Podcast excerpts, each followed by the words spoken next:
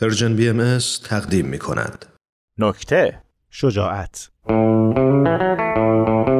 دیروز دور وقتی پارازیت افتاد به جون ماهوارمون خانم بچه ها گفتن قرار امشب بالاخره ایلناس خانم به هاکان شکور جواب مثبت بده. همین شد که پاشونو کردن توی کفش که بلند شو برو بالا دیشو تنظیم کن و به جهنم که سر ظهره و به ما ربطی نداره که سگ رو هم بزنن تو این گرمای 40 خورده ای درجه نمیره بالا. هرچی من گفتم که آقا جان وقتی توی 680 قسمت گفته نه احتمالا تا 1200 من میگه نه. اما اونا اصرار داشتن که اصلا مشخص نیست و همین غیر قابل پیش بینی بودن سریالاشونه که آدمو جذب می‌کنه. من همینطور که داشتم از بالا تا پایین شجره نامه حاکمان عثمانی رو زیر لب یاد می‌کردم لبه پشت بوم پسر جوونی رو دیدم که دستاشو باز کرده و آماده است که بپره. اینجوری نمی‌شد. باید یه کاری می‌کردم. گفتم عزیزم من کمرم گرفته میشه بیا این آجرا رو برداری و یکم سر اینو بچرخونی؟ با یه حالت متعجبی نگام کرده گفت مگه نمی‌بینی کار دارم؟ گفتم ببین اون که دیر نمیشه ولی زن و بچه ای من گلنگ پا جلوی تلویزیونن. از اونورم هاکان دستش رو زنگ ایلناس خانمیناست بیا دیگه اذیت نکن. تا اومد پایین پریدم مچشو گرفتم و گفتم بشین بگو ببینم مشکل چیه پسرم. گفت یه ساعت این بالام حتی شجاعت پریدنم ندارم. می‌دونید؟ من کلا شجاعت هیچ کاری رو ندارم. یه آدم بی ارزه ترسوام. هرچی از این مشاوره ها تو فیلم و سریال های تلویزیونی پشت هم دیده بودم و پشت هم واسش قطار کردم و گفتم که این کار شجاعت نیست حماقته. بعد از فرمول اگه می‌خوای طرف مشکلاتش یادش بره از مشکلات خودت بگو استفاده کردم و گفتم ببین اگه می‌خوای بدونی تنها نیستی باید بگم منم وقتی می‌خواستم به دنیا بیام شجاعت بیرون اومدن نداشتم. نه که الکی بگم ما فیلمش هست. به غیر از سه تا دکتر و دوست بابام و نگهبان و پرستارا و حتی خود رئیس بیمارستان رئیس حراستم اومده بود دست پای منو گرفته بود ولی من میترسیدم بیام بیرون. همینجوری که داشتیم صحبت می‌کردیم پروین خانم که اون ور پشت بوم داشت رخ پهن می‌کرد گفت حالا شما اینو میگی؟ من خودم فوبیای مدرسه داشتم. تا سوم چهارم دبستان مامانم میومد با هم تو کلاس میشست همیشه می‌گفت ببین بقیه بچه ها خودشون تنها میان. منم جواب می‌دادم که خب شاید نمی‌دونن که می‌تونن ماماناشون هم بیارن. از کلاس چهارم به بعد مامانم دیگه خسته شد و کارو شیفتی کرد. خلاصه. اینجوری بگم که تا آخر راهنمایی که من وحشتم بریزه تمام زن و مردای فامیل بردم پشت نیم کرد پروین خانم تو فاصله گفتن این جمله ها اومد کنارمون نشست. همین که من پروین خانم یکی در میان داشتیم از رشادتامون می‌گفتیم و به همدیگه امون نمی‌دادیم آقا جواد اومد بالای پشت بود نشست کنار من. دستمو گرفت و با بغض گفت میترسم شهرام خان اگه امشب ایلناس خانم جواب مثبت نده چی؟ گفتم آقا جواد خوش موقع رسیدی. یکم از عشقای ناموفقت واسه دوستمون بگو. نشست کنار پای من. یه سیگار روشن کرده گفت من 37 نفر تو زندگیم دوست داشتم که به 30 نفرشون اصلا جرئت نکردم بگم. به 4 نفرشون گفتم ولی قبل از اینکه اونا بخوان چیزی بگن خودم از ترس نشنیدن پیش دستی کردم. مثلا به یکیشون گفتم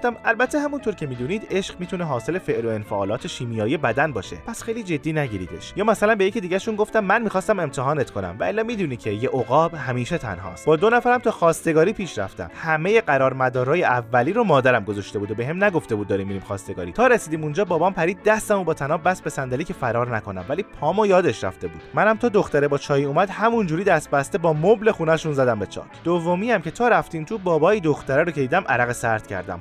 شدم و گفتم ببخشید من فقط اومدم آب بخورم. سی و هفتمی هم که زنمه.